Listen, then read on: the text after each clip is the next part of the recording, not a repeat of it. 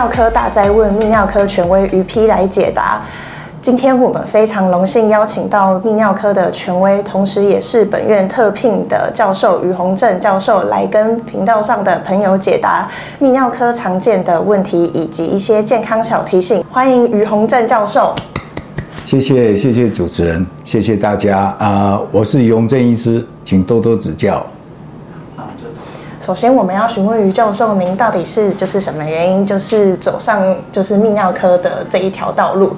那就是过程当中，您有没有就是后悔过？那又是怎么样就是坚持的信念走上这条路的呢？诶、我我想很多事情都是冥冥中注定的哈。诶、我会走泌尿科，其实是因为我在做实习医师的时候，我们在台大医院，你实习就要去两个小科。哦，就是像泌尿科、耳鼻喉科、精神科、皮肤科这样。那我我们那时候是用抽签的，结果就是抽到泌尿科跟耳鼻喉科。那我对这两科我其实都蛮有兴趣的。那本来是打算说啊，以后走耳鼻喉科，可是后来我去泌尿科以后发现泌尿科比较轻松，而且我有个长辈哦，我们一个泌尿科的长辈特别跟我说，说你应该走泌尿科，因为泌尿科因为以后我们会老年化哦。老年人口越来越多，然后老年人会有泌尿系统的疾病越来越多，所以他鼓励我走这科。后来我想想，哎，也有道理，所以我就选择泌尿科。然后泌尿科走了这么多年，已经算起来已经当到去年退休到来云林这边已经大概有四十年了吧。而我现在觉得我走这一条路是很正确的，因为其实这几年哦，泌尿科发展非常快速哦，像。我们早期哦，只会看到什么收什么结石啊、摄护腺肥大、小孩子的尿道下裂这些问题。可是这几年，它就是疾病就越来越多样化，而且最主要就是它手术进步的非常快。像我们以前很多泌尿科的手术，像结石或者癌症，你都要把肚子打开，去把石头或者把癌症拿出来。可是这几年因为内视镜的快速发展。所以很多像结石都可以用内视镜处理，或用碎石机处理。然后那个像摄护腺癌哦，我们先用达文西，达文西现在普遍用在很多科的那个手癌症的手术方面，可是用最多还是还是那个泌尿科摄护腺癌。所以这几年这内视镜的快速进步，那个泌尿科的病人治疗效果就越来越好。然后我们当医生的成就感也越来越好，所以。我一直觉得说，我当初走这一条是非常正确的。嗯，原来是这样子。那接下来想要问教授您，就是因为云林县是高龄化的非常严重的一个县市，那就是泌尿部的患者又以那个老年人口居多。那想要问教授，您来到云林分院服务后，就是有没有感受到什么样特别之处？那就是来这边就是之后呢，就是有没有什么样的案例让您就是特别印象深刻的呢？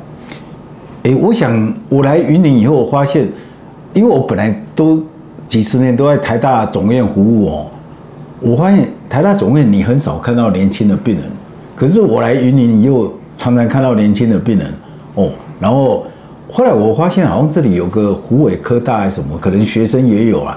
那另外三四十岁中年人口来看病的，其实也也蛮多的啦。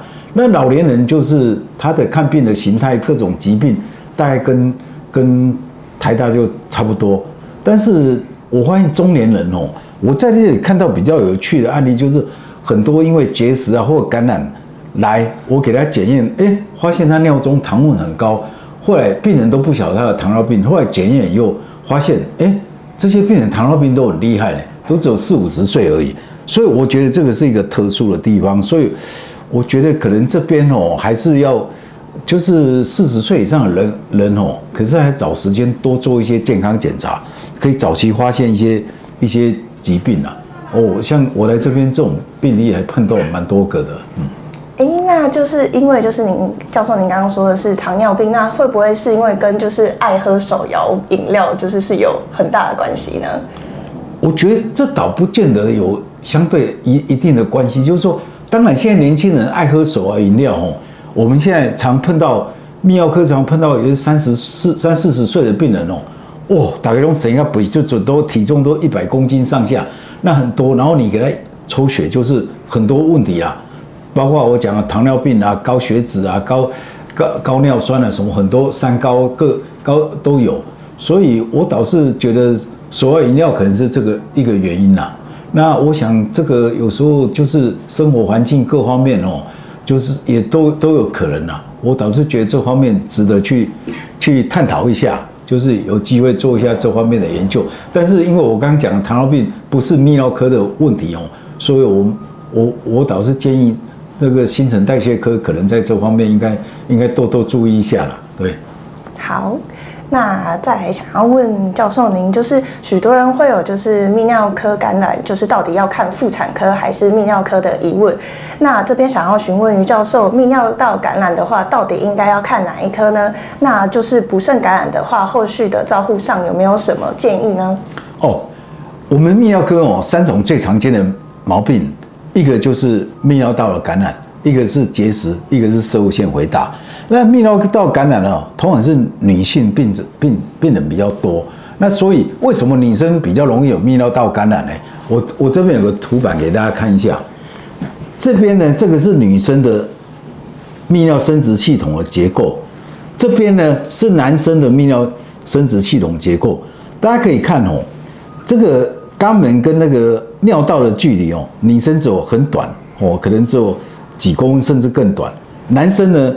这个这个肛门到这个尿道口非常长哦，哦很远哦，所以这个要表达什么呢？就是说我们泌尿道感染的细菌哦，它其实就是主要来自你肛门的细菌哦。那你大便出来以后，有时候这个这个地方没擦干净，或有一些残留的细菌哦，它会，比如说有些大肠杆菌，它有鞭毛，它会移行，有时候就它离这边很近，它就跑来。阴道口、尿道口这边，然后跑到四肢发作，跑到那个膀胱里面去感染。那男生基本上就不会，因为这个距离实在太远了，他细菌跑不了那么远。所以哦，女生发生那个膀胱发炎的几率很高哦。那通常呢，大概你如果年轻的话，这种感染就是跟感冒一样，有时候很轻微啦，一两天就过了。有时候不吃药，他自己又会好。可是如果比较厉害的哦，他可能会。反复发作，甚至这个细菌有时候会往上跑，跑到肾脏，病人就会发烧啦。有时候就就需要住院打抗生素哦。所以泌尿系女生的那个膀胱发炎，到底是要看泌尿科、妇产科，我觉得都无所谓。最重要就是说你要把它治疗好，因为呢，如果老年人以后你你这个体抗力比较差哦，这个膀胱发炎你不治好的话，它很容易反复性的感染。反反复性的发作，然后最后呢，就是变成吃什么药都没效，然后有时候就是要住院打抗生素，变得很麻烦了哦。所以，所以我我们会会鼓励说，女病人哦，如果你常膀胱发炎的话，你一定要来大医院做那个细菌培养，然后呢，看你是什么菌感染，彻底把它消灭。另外，如果常感染的病人，你要探讨有什么因素会让你常感染感染哦。通常比较年轻的话，大概就是憋尿嘛，憋尿你憋多了哦，细菌如果在那个尿液里面，它会一直繁殖，然后就会造成厉害的发炎。那另外一个呢，就是到了中年以后呢，有一个常见的因素就是夫妻的那个性生活，他的性生活太激烈什么，有时候会把肛门的细菌也带到膀胱来感染。那如果这种病人呢，我们会建议说，诶，你如果你发现你感染常发现在这个时候，你就以后。跟老公在一起完以后，你就吃个抗生素来预防感染。不管你有没有不舒服，你就吃一两颗抗生素预防感染。那如果到老年人呢，你就要探讨说，你最常见的就是，例如，比如说你有没有糖尿病哦？糖尿病尿中有糖分，也造成那个细菌容易滋生哦。然后或或者有些老年人他抵抗力比较差哦，或者排尿排不干净，这种很多因素。那你如果有这有老年人常感染的话，通常建议你来大医院哦，做一些检查哦，看你的泌尿系统有什么问题啊，全身有什么问题会造成这种问题，然后来怎么去预防它哦，就就是大概这些要注意的地地方，大概就是这些。嗯，好，谢谢教授。嗯，那再来。那再来要问教授，您就是射护腺的肥大是许多人就是经常面临的问题，那尤其在就是老年人这边，那就是如果不慎感染的话，还会就是会出现频尿、尿失禁或者是小便解不干净等的问题。那想询问教授，您在后续的照料上，就是病患是否都要吃药治疗呢，或者是都需要做手术？那就是在后续又应该要怎么样保养射护腺呢？这个问题我们常被问到了，就是因为我刚提到嘛，泌尿科最常见问题一个就是就是感染一个摄护腺肥大，那另外一个就是结石，对不对？那我们先来了解一下摄护腺这个器官，它很特殊哦。大家看哦，这个是膀胱哦，后面是你的直肠跟肛门。摄护腺呢，它就位在膀胱口的一个好像栗子，你知道吗？大家有没有吃过糖炒栗子？长得很像栗子那个形状的腺体。那为什么这边长一个射护腺？它做它它的功用是做什么呢？射护腺呢，其实它会分泌射护腺液体。那我们射精的时候，男生射精的液精液大概三四 cc 用，里面大概百分之一是你的制制睾丸制造的精虫，另外大概百分之三十就是这个射护腺分泌的液体，还有百分之七十是后摄护腺上面这个叫除精囊它分泌的液体。除精囊分泌的液体主要是提供我们。精虫的养分哦，它可以移移动在那个膀胱里面，可以游泳啊哦。那摄护腺它提供这个液体做什么呢？摄护腺呢，它的液体呢，主要有两个很重要的的作用，一个就是让你的精液能够液化，因为我们知道男生射精出来那个精液是很粘稠的，那精虫在里面它其实没有办法动，就是靠这个摄护腺这个液体哦，它里面有些蛋白质会把这个液体液化以后，让那个。你把精液哦射出来，精液放个差不多几十分钟以后，它就变水状了哦，那就是这个蛋白的作用。因为变成水状，这个精虫才容易移，才有办法游泳啊。在你射精射到那个女生的阴道以后，它才可以游泳游到子宫去达到受孕的目的哦。那另外呢，因为女生的那个阴道里面，它其实有很多那个细菌啊哦，所以呢，它可以分泌。里面分泌很多那个杀菌的东西，然后会把一些细菌杀掉哦，这样你精虫才会这样跑到那个子宫达到受孕的目的。所以这个腺体呢，它它的功能主要这样。那这个腺体有个特殊，就是我们知道我们人活老了以后，大部分的器官都会慢慢的衰退哦。那只有这个腺体是异常的。人老了以后，越老它会它会变得越大。那它会变得越大，主要是有一个。有一个荷尔蒙在作怪，就是我们男生的荷尔蒙哦，是从睾丸分泌出来的。然后它在摄护腺里面呢，老了以后，它会变被一个那个酵素哦，把它转换成一个叫双氢荷尔蒙。那这个双氢荷尔蒙，它就会刺激摄护腺不断的长大。那大家知道这个双氢荷尔蒙还会作用，老了以后还会再作用在一个地方呢，就是我们的头发的毛囊。所以有人如果那个毛囊这种。荷尔蒙作用太旺盛的时候，他可能就变成秃头了。所以老年人有时候常会秃头，有的人是两个都有。他老的时候，摄护腺越来越大，然后头发越来越秃。哦哦，所以那老了以后呢，这个摄护腺会变得比较活跃，然后就越来越大。大了以后，大家知道它就在膀胱的出口嘛，所以它有时候会塞得很厉害的时候，把它塞住了，太大把尿道塞住了哦。那你这个这个尿尿就很难尿。所以老年人就很难尿，而且他这个摄护腺大呢，他有时候会刺激这个膀胱，造成膀胱很容易兴奋，膀胱容易兴奋，病人就很容易频尿啊，哦，所以老老年人常碰到摄护腺肥大，就是尿不干净啊，然后又又要常上厕所哦，所以呢，我们现在治疗摄护腺呢，大部分就是开一些那个药哦，让这个那个就是一种平滑肌松弛剂哦。大家在吃的摄护腺的药，百分之八十就是这种摄护腺平滑肌松弛剂，让这边变得比较松弛，然后病人小便就比较容易尿出来。那有时候我们会加加一种药，让它膀胱比较松弛，让病人不会那么频尿哦。主要摄护腺肥大大概都用这个药。还有一种呢，就我们刚说摄护腺肥大，主要是这个一种酵素哦，把那个荷尔蒙转换成双氢那那个睾固酮哦。那有时候有一种药，我们会开给病人吃哦。让它是它的抑制剂，让摄护腺会缩小一点哦，所以大部分摄护腺肥大都都吃这些的药哦。那可是是不是每个人要吃都要吃药了？那绝对不是。我们可能譬如说你活到七十岁，大概有七八成的病人都有摄护腺回大，可是真的会造成症状的人哦，可能不到十分之一。只有这种有症状，他才会吃药，然后吃药都没效。譬如说有的人他有体质哦，有遗传的体质，他摄护腺变得很大的时候，吃药都没效，那个才要考虑开刀哦。所以摄护腺回大，其实大部分病人也不用管它，也不用治疗了，你就大概五五六十岁有时间做个筛检哦。但是摄护腺回大就是有一些人就是怕它变成癌症，然后台湾摄护腺癌这几年越来越多哦，所以像我当住院医师的时候哦，台湾一年受限癌症可能不到一百个，可是现在已经一年差不多接近七千个了哦，所以你必须要要要。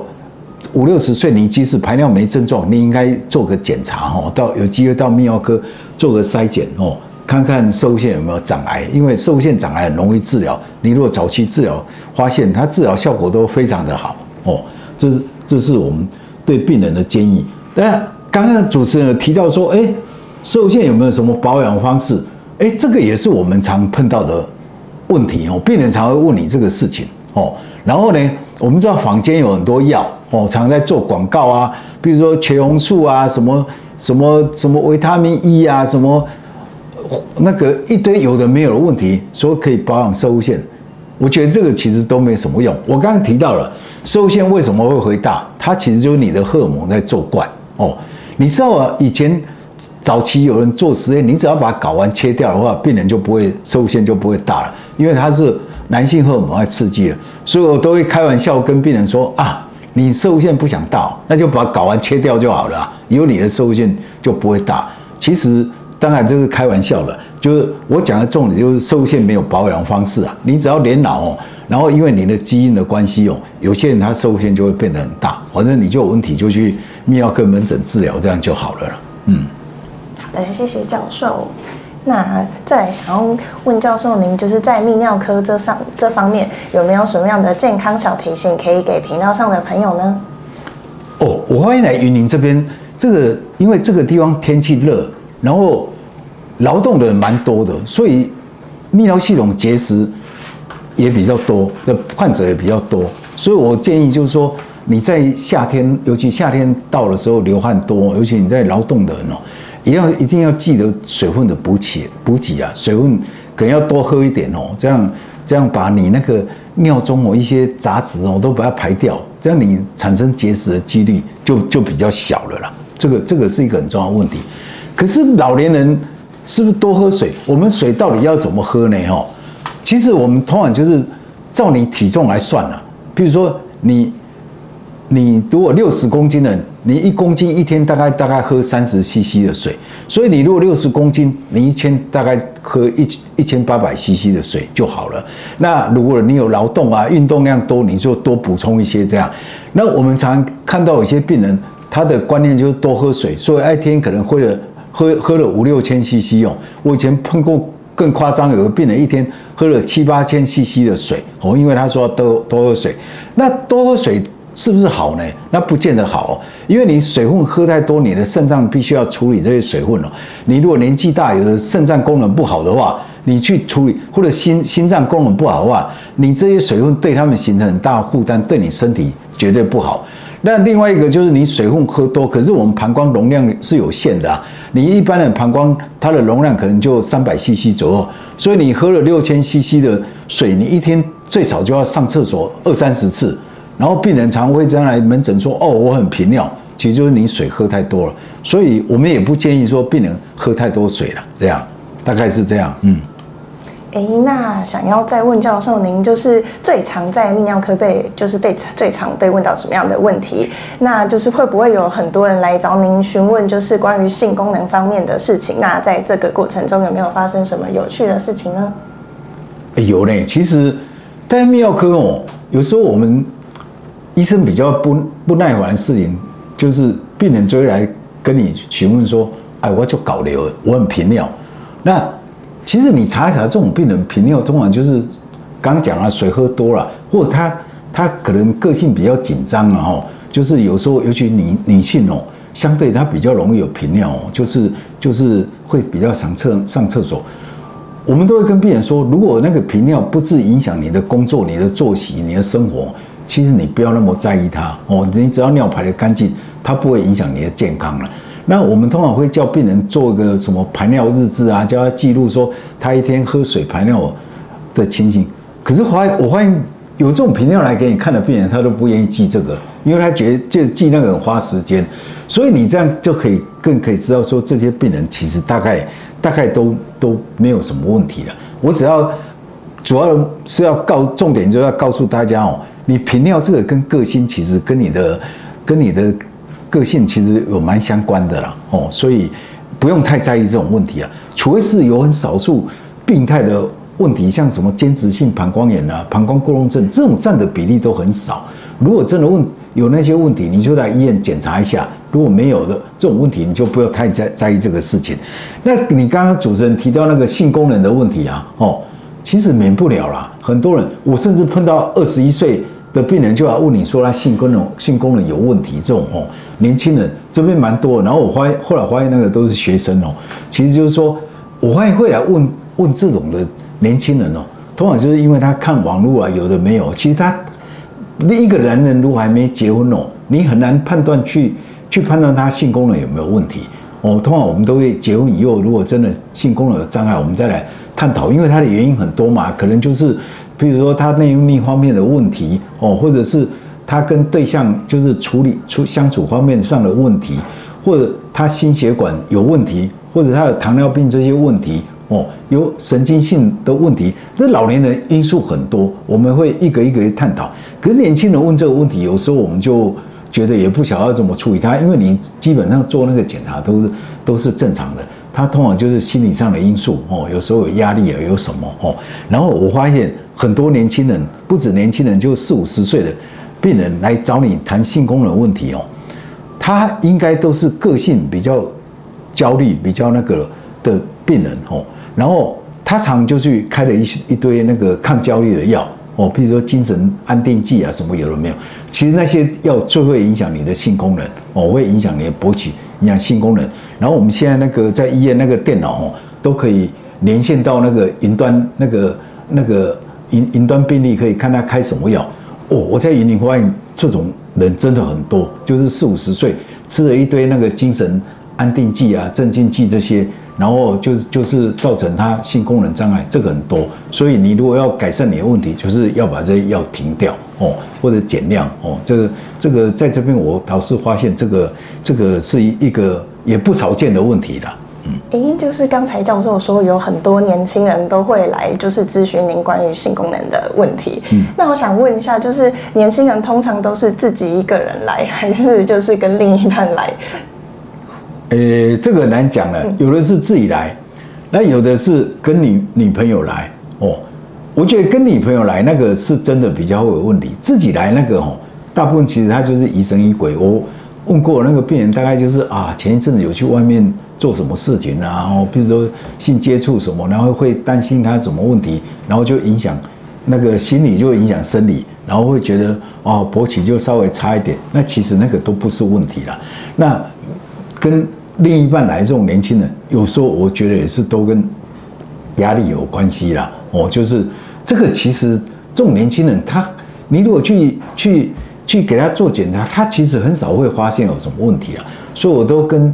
鼓励年轻人说啊，这个有时候人有时候会好坏坏啊，就是你现在稍微不好，过一阵子他就会回复正常，不像我们常碰到的中老年人，有时候不好，他真的就越来越不好了。那你要想办法去治疗他，完全是不同的事一回事啊。嗯，好，那我们今天非常谢谢于教授，就是跟我们细心讲解关于泌尿科的常见的问题以及防范要点。那让我们受益良多。那如果大家还有想要知道更多有趣的医疗小知识，也欢迎订阅我们的频道哦。大家拜拜。好，谢谢谢谢大家。